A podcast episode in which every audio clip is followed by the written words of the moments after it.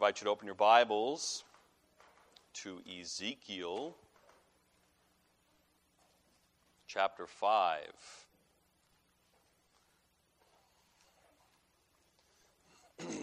Ezekiel chapter 5.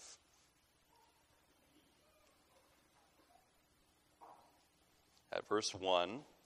This is no easy reading, so give your attention carefully. Your mind be focused and awake for Ezekiel 5. It says, And you, O Son of Man, take a sharp sword, use it as a barber's razor, and pass it over your head and your beard.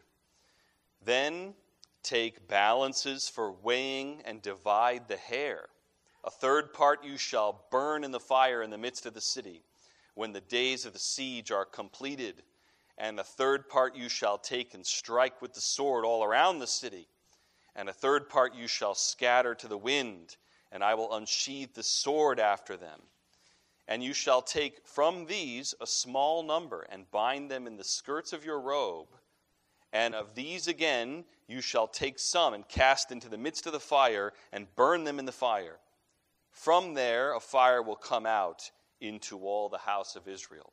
Now, you remember that the city that he's talking about is the model of Jerusalem that he made, that he's laying next to. So, so he's not talking about, you know, the city, a, a, a big, he's talking about the model Jerusalem. He's going to do these things. So these are further signs uh, that he's playing out. We go on in verse 5. Thus says the Lord God, This is Jerusalem. I have set her in the center of the nations, with countries all around her, and she has rebelled against my rules by doing wickedness more than the nations, and against my statutes more than the countries all around her, for they have rejected my rules and have not walked in my statutes. Therefore, thus says the Lord God, because you are more turbulent than the nations that are all around you, and have not walked in my statutes or obeyed my rules, and have not even acted according to the rules of the nations that are all around you. Therefore, thus says the Lord God Behold, I, even I, am against you, and I will execute judgments in your midst in the sight of all the nations. And because of all your abominations, I will do with you what I have never yet done, and the like of which I will never do again. Therefore, fathers shall eat their sons in your midst, and sons shall eat their fathers, and I will execute judgments on you. And any of you who survive, I will scatter to all the winds. Therefore, as I live, declares the Lord God, surely because you have defiled my sanctuary with all your detestable things and with all your abominations, therefore I will withdraw my eye will not spare, and I will have no pity. A third part of you shall die of pestilence and be consumed with a famine in your midst. A third part shall fall by the sword all around you, and a third part I will scatter to all the winds, and will unsheathe the sword after them.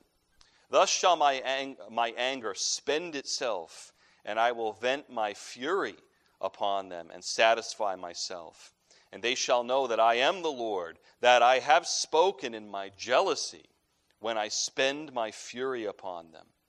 Moreover, I will make you a desolation and an object of reproach among the nations all around you, and in the sight of all who pass by, you shall be a reproach and a taunt, a warning and a horror to the nations all around you, when I execute judgments on you in anger and fury and with furious rebukes. I am the Lord, I have spoken when I send against you the deadly arrows of famine, arrows for destruction, which I will send to destroy you, and when I bring more and more famine upon you and break your supply of bread, I will send famine and wild beasts against you, and they will rob you of your children.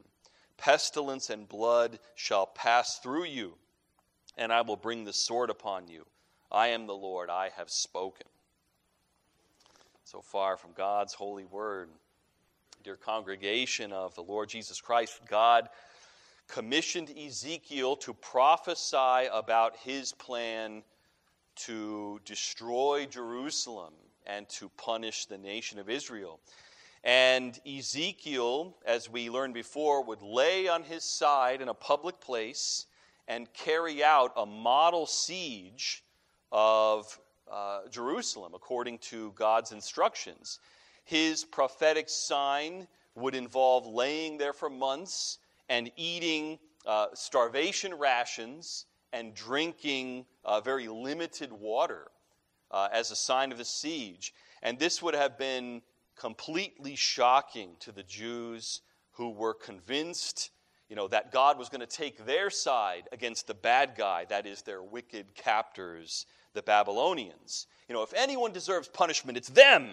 And if anyone is the bad guy, you know, it's Babylon, not us. Why would God hound us? Why would God send a fire or a sword or arrows against us? Uh, and, and this was their attitude while they sinned flagrantly against God, defiling his worship. Uh, even worse than all the nations around them, they couldn't imagine that they had done wrong, and they blame shifted to anyone but themselves. And God's anger was greatly kindled because they were so close to him, but their rebellion was so offensive and personal and ugly uh, a betrayal, uh, an adultery in God's eyes, because these people who should have been the closest to him were strangers to him, were defiant uh, against him. So we were working with this theme up until now. The Lord God commissioned the prophet Ezekiel to act out his divine fury and judgment against Israel and Judah with the sign of a months long public spectacle showing the destruction of Jerusalem. And last time we talked about that spectacle, the prophetic sign, and the besieged city. And there's a little more that is the, the shaved hair. And then we want to talk about God's jealous fury, uh, their hyper rebellion, their super rebellion, and God's jealous judgments. So we hadn't gotten through all of the depths of the humiliation that Ezekiel would endure to show what kind of judgment God had prepared for Jerusalem and for the Israelites. Uh, an additional part of the sign, the, the public spectacle, involved his hair shaved by a sharp sword. Sword shaved prophet uh, is what we see firstly. At this time, you know, it was common for Jewish men to have, you know, full beards. And I'm sure we can all agree in this room without any vote or, or you know, any further discussion that it's socially embarrassing and generally undesirable for a man to appear in public without a beard. And I've tried to model for you one that's not even close to what, you know, just, we just let it go and go. Uh, so this, it was the norm for men to have, you know, big beards. And God uh, intends to use even Ezekiel's, you know, appearance, his grooming, his very self, to, uh, to show and signal his intentions in a way that can't be ignored. So we concluded chapter 4 with the discussion of his humiliating obedience that he willingly went through. You know, the people are stubborn, but he will obey, and not just obey, but do difficult things to show God's word and to obey God's word. Well, now he, he also has to be disfigured for God's sake. Think about the imagery. A sharp sword will cut over him and remove his hair and remove his beard. And this is to be disfigured, but, but it's, it's done in a strange way, right? Done by a sharp sword. I have some sharp swords and some machetes in my office. The, you know, some of the little boys of the church look at them with wonder. I have never trimmed my beard with them before a service. I've never even, well, I've thought about it, but I've never done it. And, um, eh, you know, it's not, it's not something you think of like, oh, yeah, I'll use this giant sword, a very sharp sword, to trim my body. But God says the sword will pass through them and over them. Imagine how scary it would be, like really, like on the street, for someone to swing a knife at you and get so close that they get some hair. You know, that they, you know, uh, imagine somebody attacking you with a knife and, and getting close enough that, mm, you know, almost a couple hairs fall. That's a, a scary thing. And that's what God is threatening to Israel. It's close and it's terrifying. Ezekiel's shaved face and head with the sword is a mark of calamity, of violence and bondage, of humiliation and grief. There's sort of two sides to it there's violence and there's humiliation. They're, they're shaved down to, you know, to, they're shaved bare uh, in a way that's, that's disturbing. They're losing everything at the edge of a sharp sword.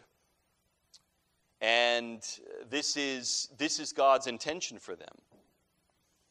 In, in many churches today, and from many pulpits probably at this very moment, there's an unwritten rule, and it is a detestable one. You know, keep, keep it light, keep it inspiring and positive, keep it happy, make it nice, make it comfortable.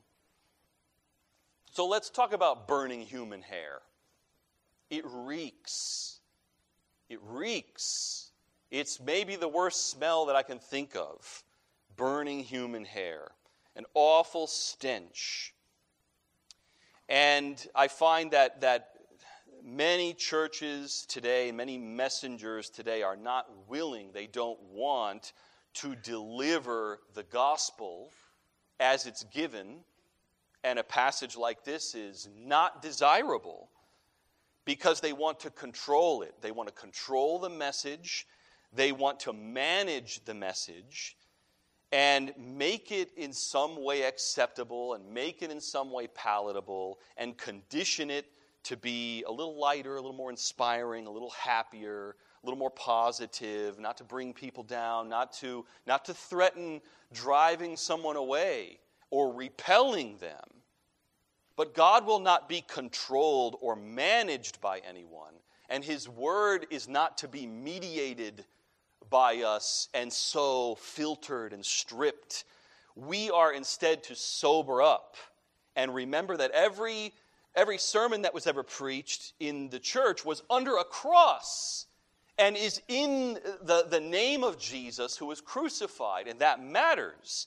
We're to submit when we hear something terrifying, to repent and to believe, not to wish it was something else. And so it is with this message from Ezekiel. God commanded Ezekiel to measure his sword cut hair and divide it into thirds, burn some. Disease and pestilence, God said. Starvation and pestilence. Burn some in the midst of the city.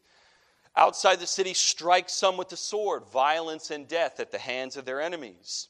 Scatter some to the wind as though in exile. But take a small number, a remnant, and tuck it away. But then, even out of them, comb through them and burn a few more. That's what it's going to be like for the people. This is a frightening and a blunt message to them, a severe sign for people who God said are so hard headed, they, they, they refuse to learn the easy way. They refuse to listen. And so Ezekiel has to be even harder than their flint foreheads.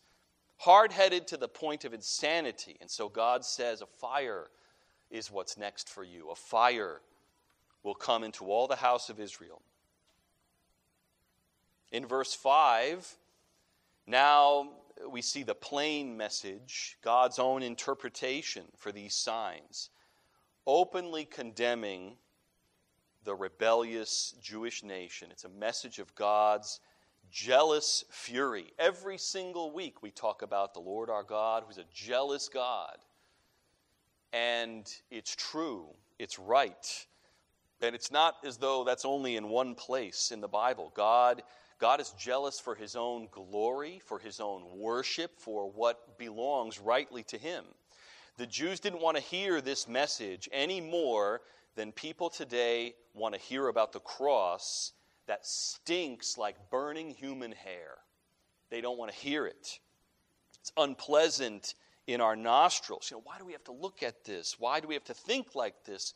You know, we want preaching, but pleasant. We want church, but our way, you know, sanitized of this kind of talk. When the message repeated from the prophets, the, from the apostles, when the, the message of God's word is to sober up and pay attention to why the apostles preached Christ crucified and suffered much instead of sugar coated, pandering uh, you know, messages that itching ears want to hear. They were true servants of God that suffered like Jesus and like the prophets who came before them. Ezekiel, who was God's true servant before Christ. All of them pointing to Jesus, all of them reminding us that this is a cross centered, uh, this is a cross centered gospel, that it is, uh, it's a dangerous one and a deadly one and a powerful one. So, listeners today would be offended right along with the Jews who were listening and watching Ezekiel for the months, 14 months, that he was carrying on this sign. We don't like the idea that, God's that God threatens us with punishment, that he, that he threatens to chastise us with such punishments. Because there are others who are worse sinners, because because my sins in my own eyes are not that bad. Because they, do they warrant this, this jealousy? Do they warrant this fury? And it's because we don't know, we don't know what it's like to deal with the jealous God who protects his own holiness when everyone else is a liar, who protects his own integrity and purity when everyone else is defiled to be angry with us because we feel like you know he should shouldn't he focus on someone else like on our enemies on, on worse people? But if they actually listened to god they would have to face these hard truths. God points to israel in the middle of many nations and a city that he planted as it were strategically in the middle of all these countries. And they are there in the midst of them with god's laws and with God's promises, his covenant to Abraham, and with the sign of his circumcision, and with his temple and his priests. And spiritually speaking, they are first in line and, and a, as it were, a, a lamp on a stand in front of all the nations for the glory of God. And what does God say about them, the privileged sons and daughters of his kingdom? That they are more wicked than all the nations around. In fact, the nations around them are like little kids on a tricycle with their speed of wickedness compared to Israel. Israel is more turbulent, it says, than all the nations around them. You know what turbulence is in a plane. Scary. you know, uh, some people, you know, that's like their worst nightmares to be on a plane in like heavy turbulence. Ah!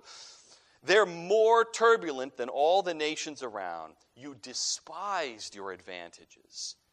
You had God's holy sanctuary and you defiled it with detestable idols and with wicked thoughts and actions and with empty worship and so on. Uh, but, they, but they say, you know, we, we did nothing wrong. We see, we don't see any fault in us. And, you know, with no small slant because the Babylonians are worse and therefore we're okay. And because we are desperately wicked in our hearts and ready to justify ourselves at God's expense, and God is very angry at this, this thought that they, He's jealous for the truth and for His glory, He's jealous for His holiness, that they, they say, Well, what did I do? When they have violated God's commands worse than all the nations around. That's a, a a scary kind of blindness. What, what did I do? What did I do? This is their attitude towards him. And it's, you know, it really spirals. Look at verse 7 you know you're more to, you have not walked in my statutes or rules acted according not even to the rules of the nations around you they've thumbed their noses at god's command they make the other idolatrous wicked nations look like amateurs and they admit no fault. They've done no wrong. They need no prophet to tell them to repent or change a thing. And uh, this is, this is something that we have to see like a train wreck and learn from.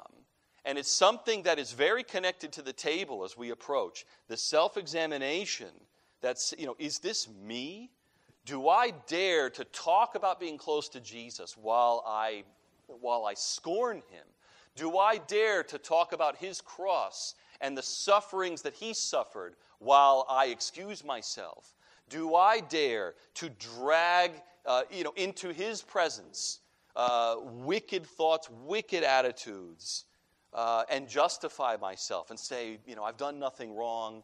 You know, you can safely pass over me to someone else because they've got way bigger problems than me. We, we have to examine our hearts. Is this, is this me that, that, I, uh, that I would thumb my nose at God and pretend that I've done nothing wrong? Or tell God, you know, basically to call, you know, calm down. Like, you know, what is all this with, with Ezekiel laying on his side? Why burning hair and, str- and shaving with a sword? Like, what is this? God, calm down. You know, God, you, God is off the rail. God overreacts. God is too upset. And, and we, have this, we have this casual attitude about our sins and about how God should think more like us. You know, God, you should be a little more relaxed like me, and you should be a little more open, open minded like me. As many churches are telling God he should do, you know, uh, as, as they bless abortion and as they wave their rainbow flag and as they, as they look on the sins of our time with, with accommodation and open mindedness, et cetera, et cetera. Uh, we're all telling, you know, calm down. I, I can use this body for sexual immorality. Nothing, nothing happens. There's no, you know, there's no tidal wave from it. It's fine. I can deface your image in myself and others with wicked living, uh, with every kind of disobedience. I can deface your image and nothing happens. I can live uh, the way I want to live with the life that's mine in twisted pride and use this tongue to lie and use it to shred up other people. I can use this mind you gave me to think of all the ways that I'm going to advance myself over others and advance my wealth and my, uh, my comfort. And God looks on us with this kind of pride and is furious and jealous for what's rightly His the truth and the purity that he demands. And we, you know, we dare him. We dare him to do something about it. What are you going to do about it? You know, can you imagine somebody just walking by your car, some random person, they look you right in the eyes as you're sitting there, and they just drag their key right across the hood? What are you going to do about it? And some of us are like, I would tear them to pieces, and others of us are like, I don't know, I don't know what I would do. Maybe I'd want to tear them to pieces if I could if I couldn't. You know, all these, you know, what is it like when the son of the chief of police gets arrested for robbery and kidnapping and murder? What is it like? Uh, you know, imagine, you know, your sibling, your sister works and talks all the time. I'm going to work and I'm going to save up this money and I'm going to take this trip. And, you know, you steal it and you waste it. You know, I, I you know, drinking and drugs or whatever. I, I steal it, I waste it, and I laugh in her face. Uh, you know, what kind of betrayal, what kind of sick attitude is this uh, against the people we know? I can't imagine what would happen. You know, when I was a kid, if my mom set a plate of food in front of me for dinner, we all sit down, and I'm just like, I'm not eating this garbage, you dump it on the floor. I don't think I would have lived to see the next day what my dad would have done with, with just like a, a, small amount of scorn in a small matter towards, you know, towards my mom who, you know, was, was faithful to her family. That, that's a sickening type of picture. And, you know, but calm down, God. Calm down. And my sins are not such a big deal. And my transgressions and, and my law breaking compared to some other people, and that's what we love to do, you know. I, I actually rue in some ways mentioning the rainbow flag or mentioning, you know, mentioning abortion or any sin that we think is far off from us, so that those are the specter and those are the offense, but my sins don't reek like burning human hair. And my sins don't provoke God to the point that, we, that fathers eat their sons and sons eat their fathers in a siege. That's gross. That's ugly. Is that even a thing that can be said off the pulpit? Except here it is in the Word of God? Can we stand there while someone abuses us and not speak up? While someone abuses our family or our children or our wife, uh, ruins our life or steals from us or harms us, and we won't, we won't confront them and we won't protest? And, and, and then if we should confront them, they justify that. I didn't do anything. And it's so obvious. Like the, the, the fires are burning, everything is broken. I didn't do anything. What did I do? I'm bringing up these scenarios with some kind of hope that we could understand how sin provokes the anger of God and demands justice. This is a large scale biblical theme that our sins have provoked him and it's hard for us to imagine his jealous fury. So that he says here, I will, my, my anger will spend itself, and I will vent my fury upon them and satisfy myself, and they shall know that I am the Lord. This is who I am. Then they'll know what kind of God I am. They didn't see fit to obey or honor. I will I will show the world a spectacle that cannot be ignored. And that's the nature of, of them becoming a taunt, becoming a, a byword to the nations around. If they were on a pedestal and they chose to magnify rebellion instead of magnify the holy God, then their fall will also be just as public, just as, just as visible. It will be a beacon as a warning instead of one for joy, a, a, a, beacon of woe, which is exactly what the scroll said when Ezekiel ate it in the earlier chapter. It will be something that everyone will see and that God will carry out because He is the God who He says He is. Maybe you follow the news and you've seen, as I've seen, a number of cases uh, where big companies or big organizations they lost a major lawsuit, and the judge and the jury awarded uh, millions uh, in a case where some big entity, like a city or a school district or you know some company, uh, they were they were penalized, right?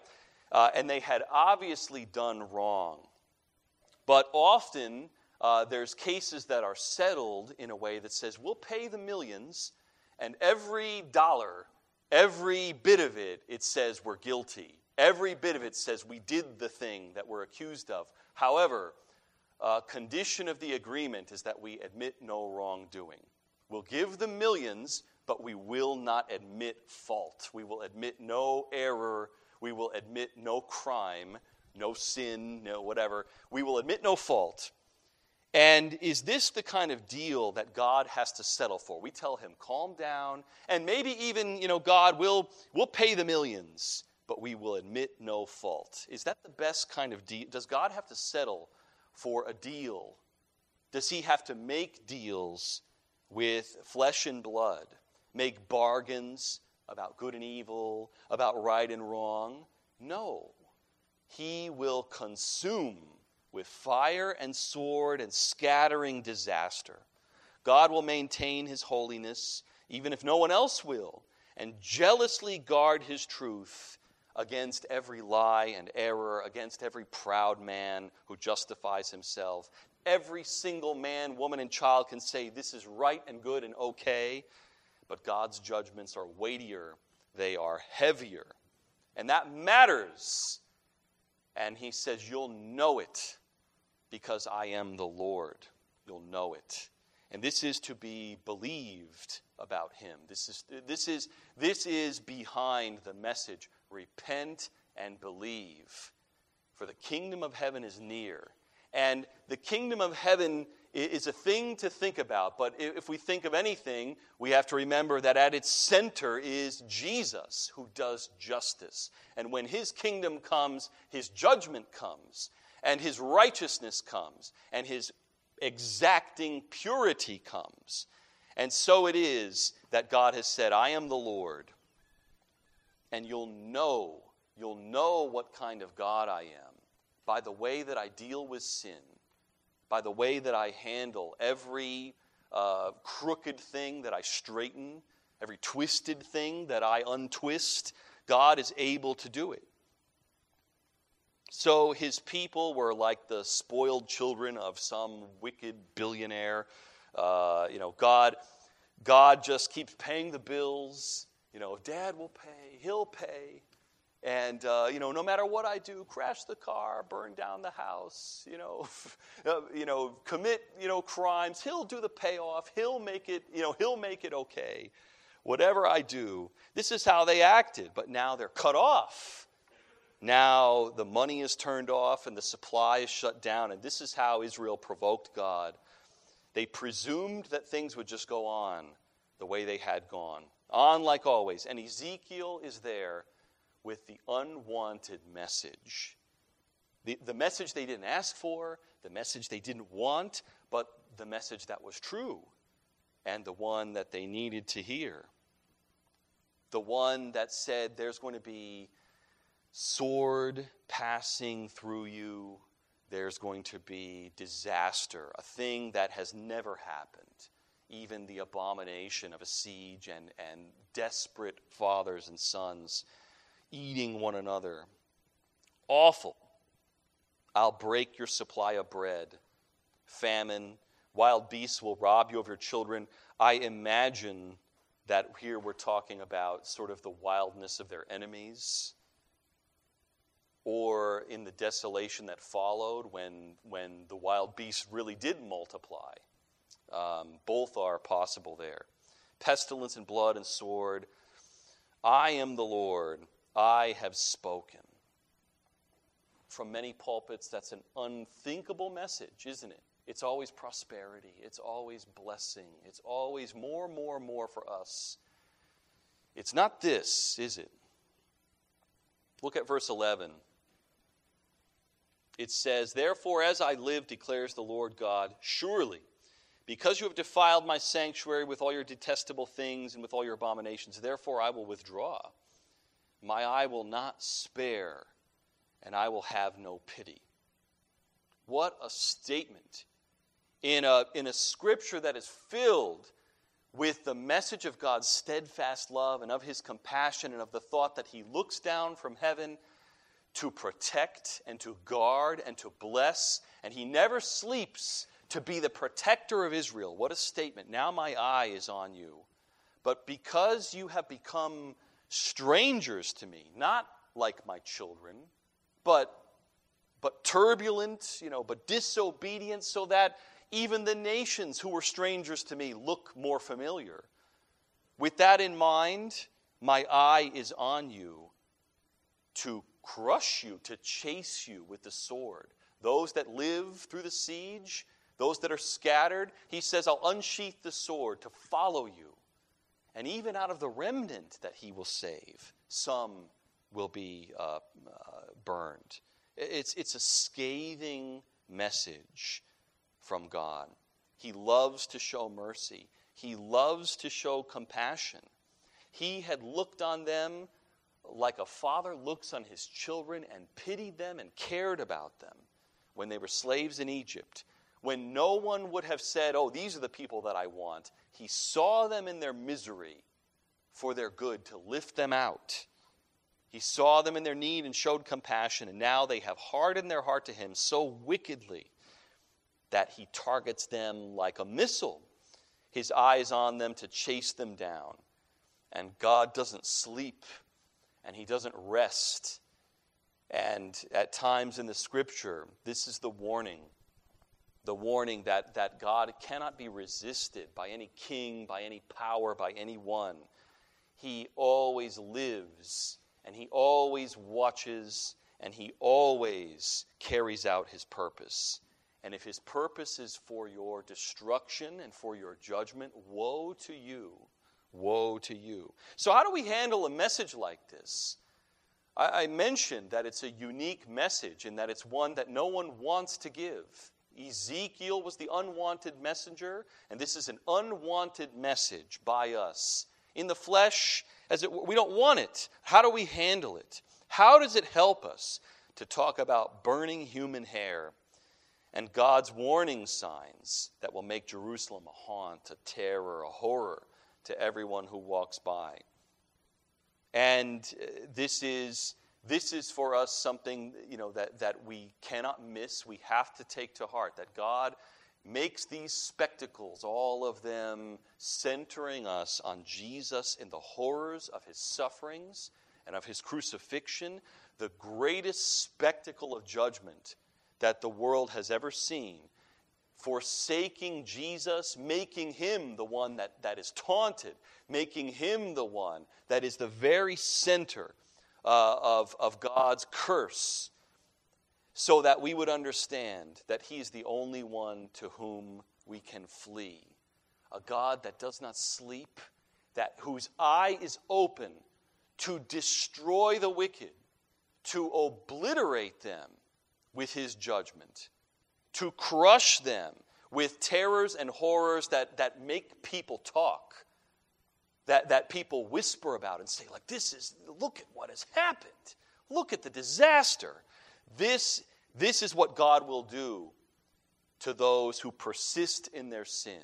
And the message of Christ was to repent and to believe and to put their faith in Him and have refuge, to, to, have, to have a place to flee from that kind of terror in judgment. Let every man, woman, and child understand that He is the only one to whom we can turn for shelter against that curse against that judgment, against the storm, the sword that shaves, the fire that goes through uh, the whole world. Jesus took that disaster on himself.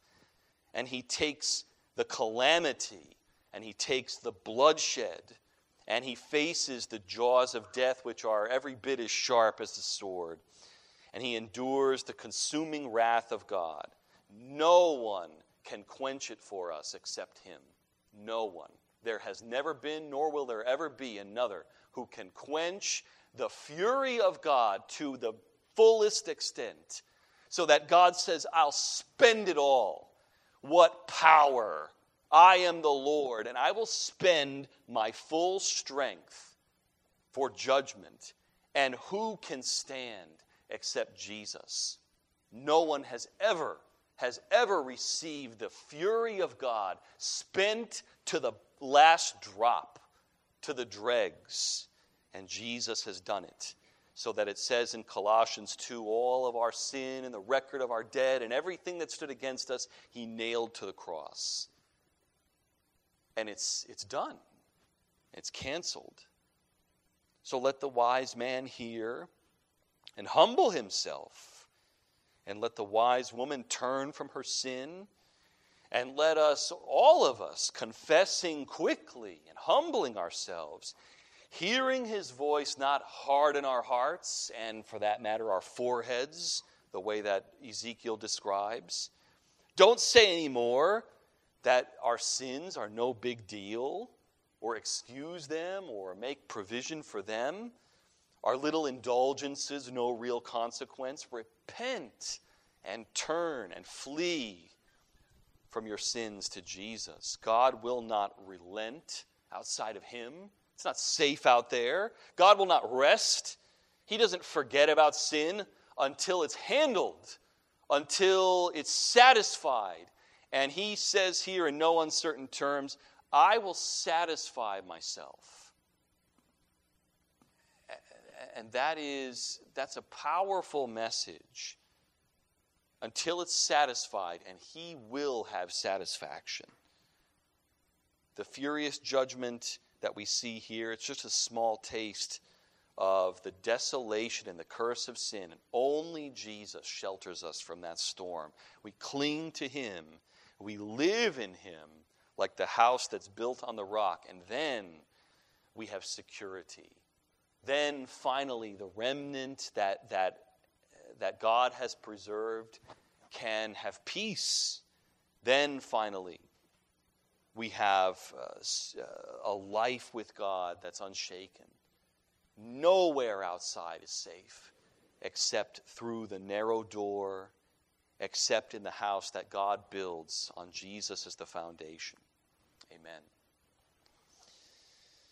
Father in heaven, Lord, we pray that we would come to understand what our sins are really like in your eyes and be wise. We have read of terrors in this text, the, even the burning of, of human hair, something that reeks, and you have made the cross a stench to the ungodly, but you have made Jesus in his crucifixion the refuge of anyone who would escape from that judgment and have true life. Lord, we pray then that we would not be casual uh, about these things, but flee to you. We pray, Lord, that we would not, uh, like the Pharisees did, stand still, unwilling to change, unwilling to repent, while others fled into Christ, the tax collectors and the prostitutes and the sinners who saw your coming judgment, believed the message, and went in. Help us, we pray, then not to be lukewarm and complacent. Help us, Lord, we pray, not to uh, be unmoved when we hear words like these, but flee to you and find true security in Christ. Lord, you have made a way for salvation, and we are saved out of deep darkness, and we are saved as if out of the fire. And Lord, we have such joy at that thought there is a refuge. We're not hopeless. We're not lost when we turn to Jesus and find in Him the satisfaction that we could not make against sins that were very great. Hear our prayer, Lord, in Jesus' holy name. Amen.